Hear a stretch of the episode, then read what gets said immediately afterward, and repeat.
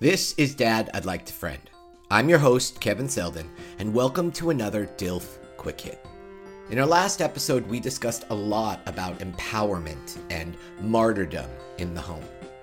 But I realized after that we left something out. And it, it's one of the biggest ways that one can handicap their partner, even with the best of intentions. Let's dive in. Have you ever heard your co parent arguing with your child so you butt in to say, listen to your mother, or do what your father says? Maybe you're the one having the disagreement with your child when your co parent interrupts. Was it a sweet gesture? Possibly. Was it helpful in getting the job done and helping to move the situation along? Potentially. Was it empowering? Hell no. Trust me, I was the one who was doing the intervening. I mean, I've done it far too many times. And I thought I was helping. I was supporting my partner. I was showing love. I was having my partner's back. But ultimately, I believe what I was actually doing was dismissing my co parent's power in front of our child. And how are they supposed to get the job done on their own if I'm in there handicapping them at the moment they need to push through most?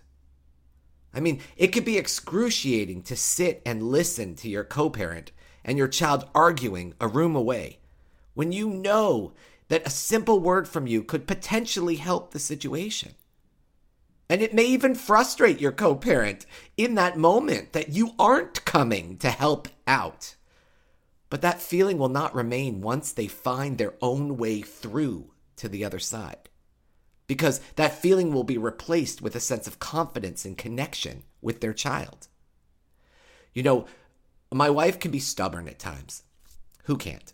But one time we were having an, a disagreement about something. And because I knew she would not listen to me, I decided to write an article for the Huffington Post in order to let my side be heard in a way that never called her out directly. So when she read the article, she said, um, This is about us. and she was right. The article was about the concept of waves in the ocean and how many times we are scared of those waves and we hesitate in tackling them. And sometimes in the middle of tackling those waves, we go back to the shore and give up. But each time we do it makes it that much more difficult to push back out into the ocean. And if we just push through those waves and get to the other side, the ocean is quite calm. And it's a very similar situation with a co parent that's struggling with their child. You can come and save the day, but the problem is you're putting them back on the shore and it makes it that much more difficult for them to go back out and tackle those waves. And in truth, I was mostly attempting to move the situation along, to ease tension.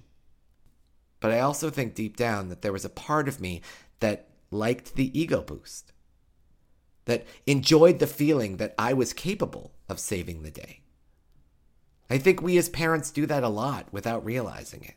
We assign some area or role as ours in the home, and we throw doubt at our co parent or sometimes even other parents when they show signs of infringing on our territory. In my case, I feel like I've always wanted to be a dad. I, I am a good dad. It's honestly one of those roles I feel like I was meant to play. So, what does it say about me if I'm not the best at it? But at the end of the day, we're all human and we're all works in progress. And it's important for our kids to see that.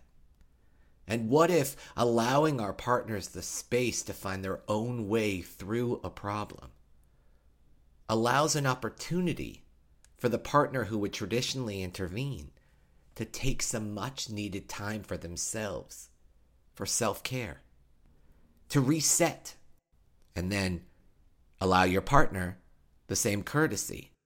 I mean, what if we were to allow the space for others to soar? What if the more people soaring means more support for us? when we face a temporary setback. And let's face it, the more one feels supported, the easier life is when it comes to tackling tricky moments. So, the better our relationship with our co parent, the happier our home. And what if each parent soaring independently means a healthier home with more engagement, less tension, and more joy? I'm not saying that it's going to be easy. I'm not saying that it's not going to be excruciating during those moments. But if you discuss this with your partner in advance and then attempt to allow the space for your partner to push through, or if you're on the other end of it, attempt to not get irritated when your partner doesn't come to your rescue and intervene.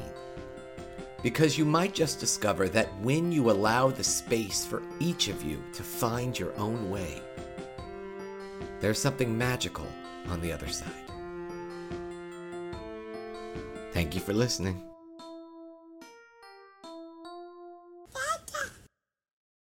As many of you know, this podcast began as a labor of love from one parent with a desire to build the support network I so sorely lacked when I first entered the world of parenting. But the only way to continue to build that support network is with your help. So if you felt connected to any part of today's episode, please consider sharing it or writing a review. And as always, we invite you to join in on the conversation by visiting us on Instagram at DILF Podcast. Until next time.